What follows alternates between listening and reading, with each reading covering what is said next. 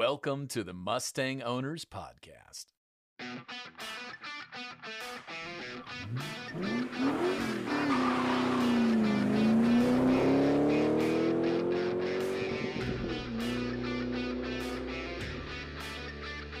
This is Jack Roush. I um, always had an interest in things mechanized. I had model airplanes with uh, nitro burning engines in them when I was a teenager. I uh, built my first uh, car out of parts when I was uh, 16 years old. Uh, found a car with uh, that an ant had with grass growing up through the floorboard, holes in the floorboard. It was parked in a garden that wasn't being used. And I built rebuilt it parked there because the engine had blown up. I rebuilt an engine and had a car I drove through high school. I went to Berea College, Berea, Kentucky, and was married as a sophomore, actually as a junior, to my wife who I met at school. And uh, from that point on, I was able to have a car. Unmarried uh, dormitory students couldn't have cars at Berea. So as a senior, I traded cars like six times. I'd have a car, and somebody would decide they they had a problem. A teacher would figure that they had a problem with a car. Somebody in the community, they'd bring it to me to fix, and I'd trade them a car that I had that was already fixed. So I, I graduated from college in '64 with enough money to buy myself a brand new Mustang, which had gone on on uh, sale the 17th of April that year, 64. And by the somewhere around the 5th or 10th of May, I ordered one from a dealer. It was wasn't a Ford dealer in Berea, but I ordered one from a dealer in Cincinnati through a used car dealer that was in town. So ordered a car without actually being to the dealership, and uh, picked it up uh, about six, four to six weeks later. Hired into Ford Motor Company, went to work about the first of June, and by the uh, within 30 days, I hired into the, the, the quality control activity at the uh, Automotive Assembly Division office building. And uh, within 45 days for sure, I was in the Dearborn assembly plant coordinating problems that they were having with parts with vendors that were providing the parts from the outside. That was my function. I worked there for about six months. Then I transferred to the Wayne assembly plant and worked there for, for another four and a half years. But uh, I uh, started racing my Mustangs in '66. Went to the Winter Nationals, NHRA Winter Nationals, and uh, I don't remember if we won class with the car at that time or not. But the the '66, uh, from an NHRA point of view, was overrated. The 271 horsepower that it was rated to have was wasn't in line with the lower ratings that the uh, competitive uh, cars that the Camaros had. They had a lower horsepower rated with a higher actual power, and so the Mustangs were not really uh, on a level playing field. But we went on and raced the Mustangs uh, in Superstock. Subsequent to that, the first car was a uh, was an NHRA legal stock car. You couldn't do much to. Then we raced Superstock and uh, won our class uh, more times than not for uh, about three years. We raced the Superstock car. Then I went into Pro Stock with a run one of the professional categories with a partner by name of Wayne Gapp. We raced uh, Pintos and Mavericks and Mustangs as well. We won three championships in uh, two, three, and four, seven, eight, two, three, and four, in uh, NHRA and IHRA Pro Stock. I raced drag race for 10 years and built a lot of cars and, and pro stock cars and super stock cars for customers as I started my my service business. About 76 and 76, I ran my last home uh, house owned car. Started doing work focused on other people and doing work for the industries. I started building my Roush Industries uh, business that has main uh, clients are, are automotive manufacturers worldwide that need to have engineering services done by a vendor. We we service uh, nearly every every major manufacturer in the, in the free world uh, with some kind of service or highway mileage accumulation or design service or engine testing service. Started road racing at Ford's uh, encouragement in 1981. We built a uh, with Ford Aerospace being the manufacturer for it we built a, uh, a, GTP Mustang, IMSA GTP Mustang that we won the first race with at Elkhart Lake. Stepped off from that and started racing my own. I had a partner in the in the GTP car, uh, Erich Zakowski from Germany. And in '83, we decided to run our own team, built a, a new car, and got ready for the '84 season. For 15 years in road racing, we won 48% of the races we entered, and we won nine nine consecutive races, and decided to retire from the 24-hour competition.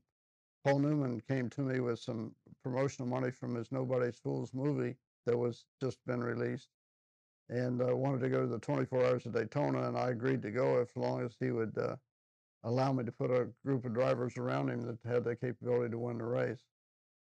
And so we won the 10th race with Paul Newman driving in 11 years, having competed only 10 out of the 11 years in the GT category. We won um, either three or four championships, and I, would have to check my records. Uh, three championships for sure in the NASCAR uh, Xfinity Series. Let me say three driver championships. I, I, it might have been four, but I, am sure of three. And of course, now we're anxious to carry that Monster Energy Cup Series uh, so, so that the Mustang can take its rightful place at the head of the class. I built, uh, over the years, I built hundreds of engines for people who drag race Mustangs. I built engines for people who run Mustangs on, on Bonneville. I built engines of people who run Mustangs on, on Pikes Peak. I built people uh, for people who run Mustangs in Baja.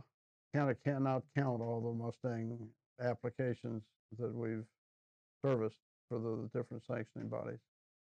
The, the Mustang is a river that runs through for me. It's it saw my coming of age uh, as a drag racer after finished with college, and it uh, followed me through my career as I built this engineering business to be uh, one of the larger suppliers for engineering services for car companies worldwide. Is there, like, is there um, any defining point in your, I guess, in your life that really, you know, sparked your automotive interest? Is there any, you know, like you were just purchased a car and started tinkering with it? Is there anything that kind of ignited that fire? Well, it started with clocks.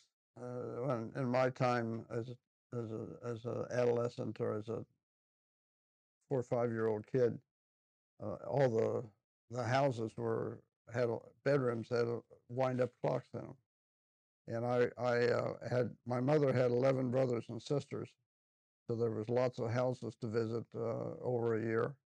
And I would ghost away uh, into a bedroom and find myself uh, in front of a Big Ben or Little Ben clock, take it apart, take some pieces out of it, see how it works, see if I get the pieces back in.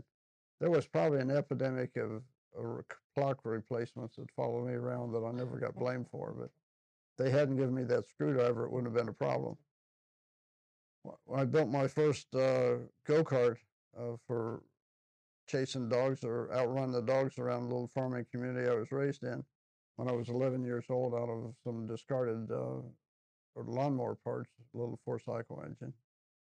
As I said, I built my first uh, highway car when I was 16.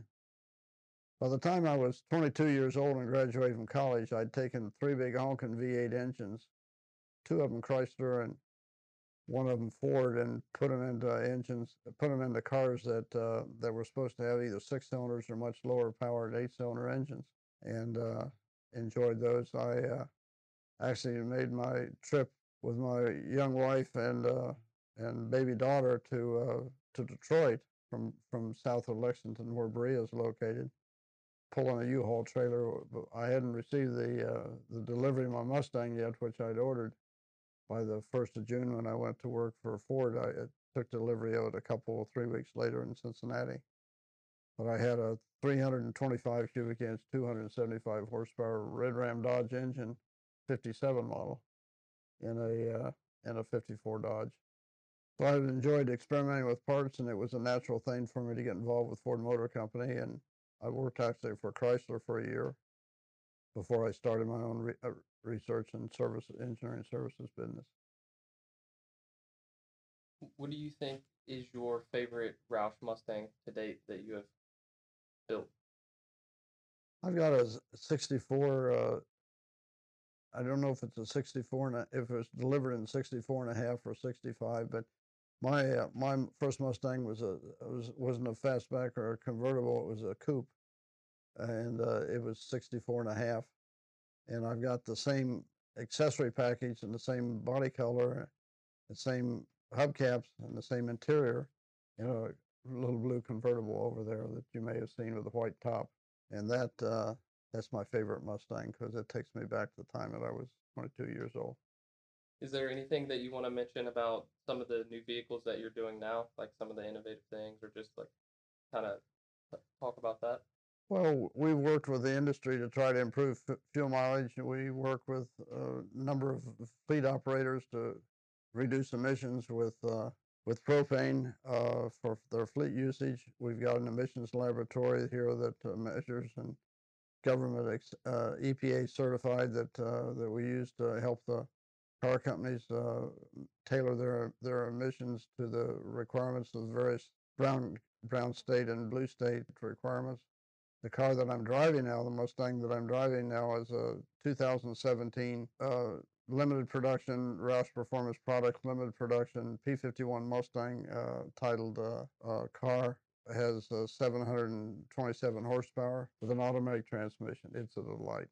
With with the, with the new with the new uh, supercharged engine packages, you don't need uh, you don't need eight speeds or six speeds even. Four speeds would be enough. And with the automatic transmission, I don't even use a paddle shifter. I just let the transmission make a choice for me, and it won't be a bad choice. I win that argument. well, I, I have a 2015 Roush Stage 3, and uh, so mine's a six speed. Yeah. So I'm a little partial. I and I just sold a Shelby. I had a, I had a GT 500 Shelby, and I just sold because my knees are just getting so tired of city with clutch and clutch and clutch. And you get out of there, you're just like, Well, "Maybe too the, old for this. The thing that comes clear when you drive the automatic is it doesn't disengage when it changes gears. You just keep stepping up. Yeah. The thing I caution people, you know, the cars have all got some kind of a uh, traction control uh, uh, defeat switch on them. And with my supercharged Mustangs, even with the larger tires and with the improved suspensions we've got, it's not my recommendation to push that uh, that disengaged uh, traction control th- uh, button because if you do, stand a good chance of changing lanes when you hadn't planned on it, or swapping directions when uh, you go in the opposite direction that you were originally intended. What do you see? I mean, a lot of the a lot of these talk about the cars, and of course, and then all the work, all the all the com- all the discussions about electric cars, autonomous cars. I'm just curious for your opinion. Is, do you see that Mustang future, or or is that inevitable? I- I'm I- just I- curious. I, I think Mustang is one brand that will not likely be autonomous. I think that the brand will die before it would go driverless. Uh, there's talk of, in fact, we're involved with some research work on the electrification of Mustang. I, I think there may be an electrical, electric motor driven option for it uh, in the future. On the face of it, you know, electric vehicles are cleaner. Uh, certainly in the proximity of the vehicle, as long as it's not in a parking lot at a power plant. But you still have to use some fossil fuel in today's world, or wind or nuclear, to generate electricity. And by a large margin, our our electricity is generated by fossil fuels in this country, and so electric vehicles aren't as clean as they appear to be. Well, every time you every time you uh, send energy through a transmission wire, electricity through a transmission wire, if you put in so many kilowatts at one end of it and you go 10 miles, you get something less than that off the line 10 miles later. And if you go hundreds of miles, which sometimes power uh, is routed, it uh, is even less efficient. And then when you take it from being electrical energy to being kinetic energy in the wheels, there's another level of inefficiency involved. Well, it's not clear to me, uh, except for the enthusiast owning Mustangs and collecting Mustangs as long, as long as other cars that they've got special interest in. It's not clear to me that uh, that uh, an average person, uh, for sure living in the city environment, is going to own cars independently, individually own cars in the future. Uh, you know, with looking at the the ride share circumstances that have been promoted in the last decade, and looking at the the, the uh, driving Uber and some of the other companies that are coming on to to follow the same format, uh, I think that uh, the, the person owning is having a hundred percent stake in a vehicle twenty years from now, I think will be the exception rather than the norm. I think Mustang owners will own their own cars. Oh yeah, that that you never share that car. you don't share a Mustang. I mean, obviously with the Mustang coming on to the NASCAR scene, I assume you've already been testing the No, vehicle. No. Okay, I was just curious how it seems to be performing. the the teams, the Ford teams have cooperated with NASCAR in the preparation of the car, but NASCAR won't let you. They've been wind tunnel tested, and they've been tested uh, on a computer with pressed fluid dynamic principles, but they uh, they've not been track tested yet. The best of my knowledge, the first time that the, that the rubber will hit the road with a 2019 Mustang will be the practice for the Daytona 500. You know, NASCAR has got target uh, numbers that they uh, require new uh, sheet metal submissions to fall within from an aerodynamic point of view. And uh, this new Mustang meets NASCAR's model, which is uh, virtually I- identical to what the other manufacturers have for downforce and what the other manufacturers have for drag. The balance from front to rear is a little bit different from car line to car line. How much percentage you've got on the front for downforce and how much percentage you've got on the rear for downforce. I'm not uh, familiar enough with it to say that that's identical, but certainly the, the total, the aggregate, is not more than we've had for the for the Fusion and, and not less than the other Chevrolet and the other Toyotas have got for for their cars. The the Fusion was was the oldest uh, approved sheet metal package in the garage. Uh, Toyota has the most recent one. No, Chevrolet has the most recent one, and Toy, Toyota has the one that that just preceded that by a bit. But the, the, the, the Ford is the oldest. And the fact that we're still competitive with the Fords from an aerodynamic point of view indicates that NASCAR is not allowed the, the needle to move much. I know that's a big thing. 'cause of course, now with the Mustang on the on the track, the enthusiasts are all going to be expecting to see it win. So we're just curious. They're all excited to see it. There's some Mustang. And of course, you can't help but have Mustang versus Camaro rivalry. You know, the other like the other brands don't count now. It's just Mustang versus Camaro on on the racetrack. So I was curious. if You guys have had a chance to test it, see how how it performs. Wow, that's going to be interesting. Na- NASCAR's got a z- zero track testing policy where the only time they'll allow you to change to test the track is if they've got a change in the racetrack, a new racetrack uh, configuration comes on, as they have for the Roval. The show at Charlotte, I was going to say that's that's a place that, that's going through that quite a bit.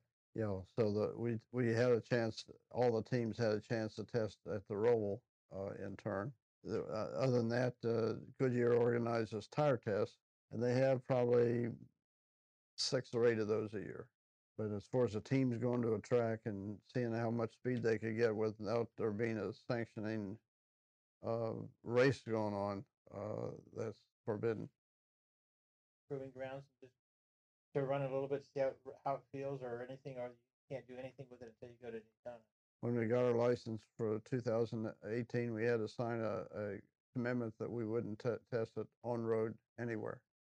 You Just can't you curious. can't inline test and you can't uh, you can't test it on road courses. You, you you can't test regardless of whether the track's a NASCAR track. You as a as a team owner, as a team, you've got to make a commitment that you'll abide by their zero testing policy. If you happen to be a, a team like uh, the Haas, uh, the Stewart Haas team that owns their own wind tunnel, Oh, then you've got an advantage because you don't have to budget as much money for the wind tunnel as you do if you have to buy the service. I wasn't aware, you know, that you had a extensive racing. Well, I knew you had racing, but not an extensive like drag racing uh, background. So from drag racing up to the point around like 19, the early, the when the SN95 came out, like 94, 95, when you started doing your Roush branded vehicles, Sure. what kind of started that transition? Like what happened or, or like kind of spiked in your head for you to start creating your own branded Mustang? In about 1992, Ford came to me and said that uh, they came and said, you know, we miscalculated something. We thought that we were going to take the front wheel drive Probe that's uh, in cooperation with Mazda. We were going to badge that a Mustang with different sheet metal, and that would be our Mustang going forward. We've worn out the tooling in the Dearborn assembly plant for the for the Fox platform car. We're going to shut the plant down, and we figured out that anybody that's, uh, that, according to a survey, anyone that would buy a, rebadged uh, front-wheel drive Probe Mustang already owns a Probe, and all the Mustang uh, rear-wheel drive folks will be off doing something else, either foreign or domestic.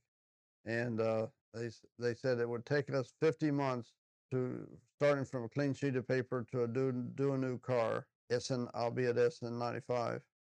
Would you make a commitment if we gave you the, if we gave you the, uh, the, all the prototype work and all the mechanics work that goes with it? Had you do the CAD CAE work, you do the, uh, the clay work, the styling work, and let us put our managers in place, do you think that you could give us a new car, a new SN ninety-five car in thirty months? So I thought about it, had a meeting with my guys that we bet the company and we come back and we gave them the SN ninety-five all sealed, uh, signed, sealed and delivered with all the durability tests and emissions tests and the government regulatory DOT crash tests in twenty-eight months. As we were preparing to crush roughly uh, two dozen test cars that were involved in the process, they were all lined up like uh, chickens going to the chicken house to make chicken dinner. They were all lined up for that, I picked a hundred thousand mile test car and I said, cut that one out. Let's not let's not destroy that. Let's not crush that car.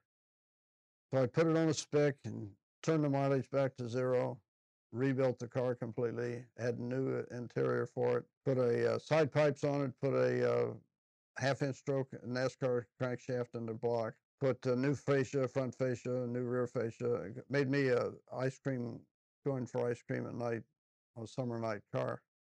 Worked on it for about three months, and uh, they were just ready to turn it over to me. The, the, the all the technicians were working on it, were ready to give it to me. And Ford had a dealer council in Dearborn, and somebody had requested if we had anything that would be interested in showing to the dealer council that would get them excited about the products, that we should uh, we should offer it up. So without my uh, knowledge, in fact, the car was shown to dealers, and the dealers were so excited about it they wanted to buy some. So that that hundred thousand mile SN95 test car became RPP number one. I still have it. It's it's over in the museum there. I don't know if you saw it. The first thing I did was cut a template of the hood from front to back, raised the back of the hood an inch, and said, "All right, I want a cowl induction, the back of the hood here for a large throttle body." So I used the NASCAR idea of taking pressure off the windshield, which is one of the highest pressure points on the car, to to provide the induction charge fresh air for the car. It probably had it, oh, it had bigger tires on the back than it did on the front. Oh, the tires were wider, had wider wheels and tires on the back than the front. So it was a no nonsense, street image performance car that the dealers uh, got excited about. And we've probably built, the years followed, we probably built 10, 15,000 Mustangs for enthusiasts. Sold to uh, 254 dealers that are, that are franchised to sell our brand. And we've actually had a number of new Roushes, damn, and they've sold.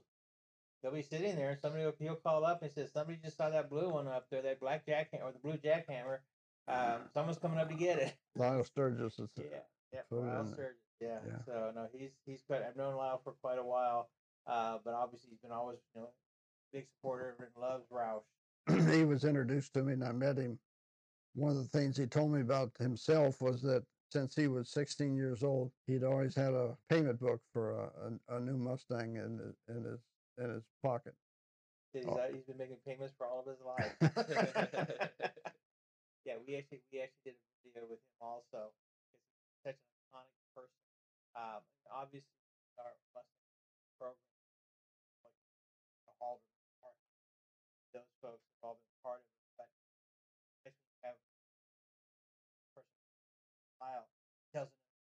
story from a level that the dealer Not all my Mustang ideas have uh, resulted in uh, in showroom uh, Mustangs that have gone to the market. I know they came to me in in uh, the 25th anniversary of the Mustang. That would have been in Oh. 89 or 90 probably. Probably was for a calendar year or 90 because they the first Mustang was not called even though they went on sale the 17th of of 64 they were they were all titled 65. Yes, sir. And, it, and it's that's another conversation that Mustang people like to have among themselves. The very thing is, there's a year difference here. You know, what is the 50th anniversary or the 25th anniversary? You're right.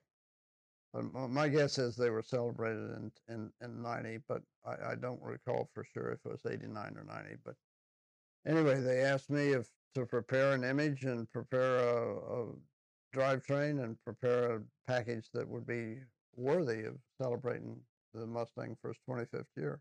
So I took a, uh, a Marine uh, 351 Marine engine that was a carbureted engine that comes with a little more of an aggressive camshaft, and we uh, we put that engine in it with fuel injection, uh, intake manifold, and uh, changed the gearing in the back. Went up uh, half a point uh, from a probably from a 280 to a 330 or from a 30 to a 350 gear, and uh, put uh, side pipes on it.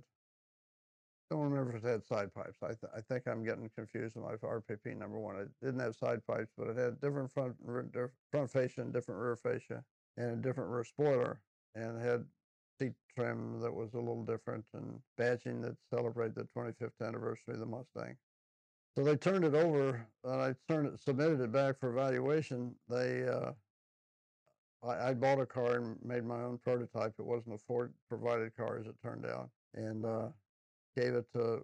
They gave it to one of their performance engineers, one of their ride and handling guys, who, by the way, was a little upset that they hadn't l- give the executive of the engineering garage and the proving grounds at uh, in Dearborn the chance to build it. That they'd sent it out to me. He was unhappy with that, so he told him that uh, when they gave it the write up on it, he said that uh, that it was uh, it was underpowered. He said that uh, handling was okay and the image was okay from his point of view, but he said with spending five hundred dollars at a local parts store and working his uh, Saturday on his day off on a weekend Saturday, that he could build something that would have more performance than than what this 351 had with the Marine ca- camshaft. So I was working on the turbo coupe at that time for the Thunderbird, the 2.3 liter with a little turbocharger on it. So I looked at it and I, I said, well, it's roughly two and a half liters on each side. So I hung two little turbochargers, one on each side of the exhaust manifold. Gave it back to them. They said it was irresponsible. Squelched the idea of mm-hmm. doing a performance car of that magnitude or that serious nature. So the 25th anniversary celebration was or was attended by a, a, a car that was underpowered with stock drivetrain with just stickers and decals that uh, that was not really what uh, it could have been if they if they'd have taken the either one of the proposals that I'd made. That car is also in a museum. I I've got a Mustang story for you. This uh, P51 Mustang 2017 car that uh, I told you that was my driver. I had we had a, a filming session organized for the, my P51 Mustang airplane uh, on the ground, and uh, the P51 car Mustang car 2017, and the Ford GT. We needed to take the Mustang and the GT to the airplane to take pictures. So my son, who drives in the IMSA GT category, I put him in the GT. I drove the P51 Mustang. We had 20 miles of rat racing between here and Willow Run Airport. He had trouble keeping up. The GT had uh, 650 horsepower thereabouts, and the, P, the P51 had nearly had 75 more than that. Given the advantage that I had from taking the initiative, he, uh, as I said, he had trouble keeping up.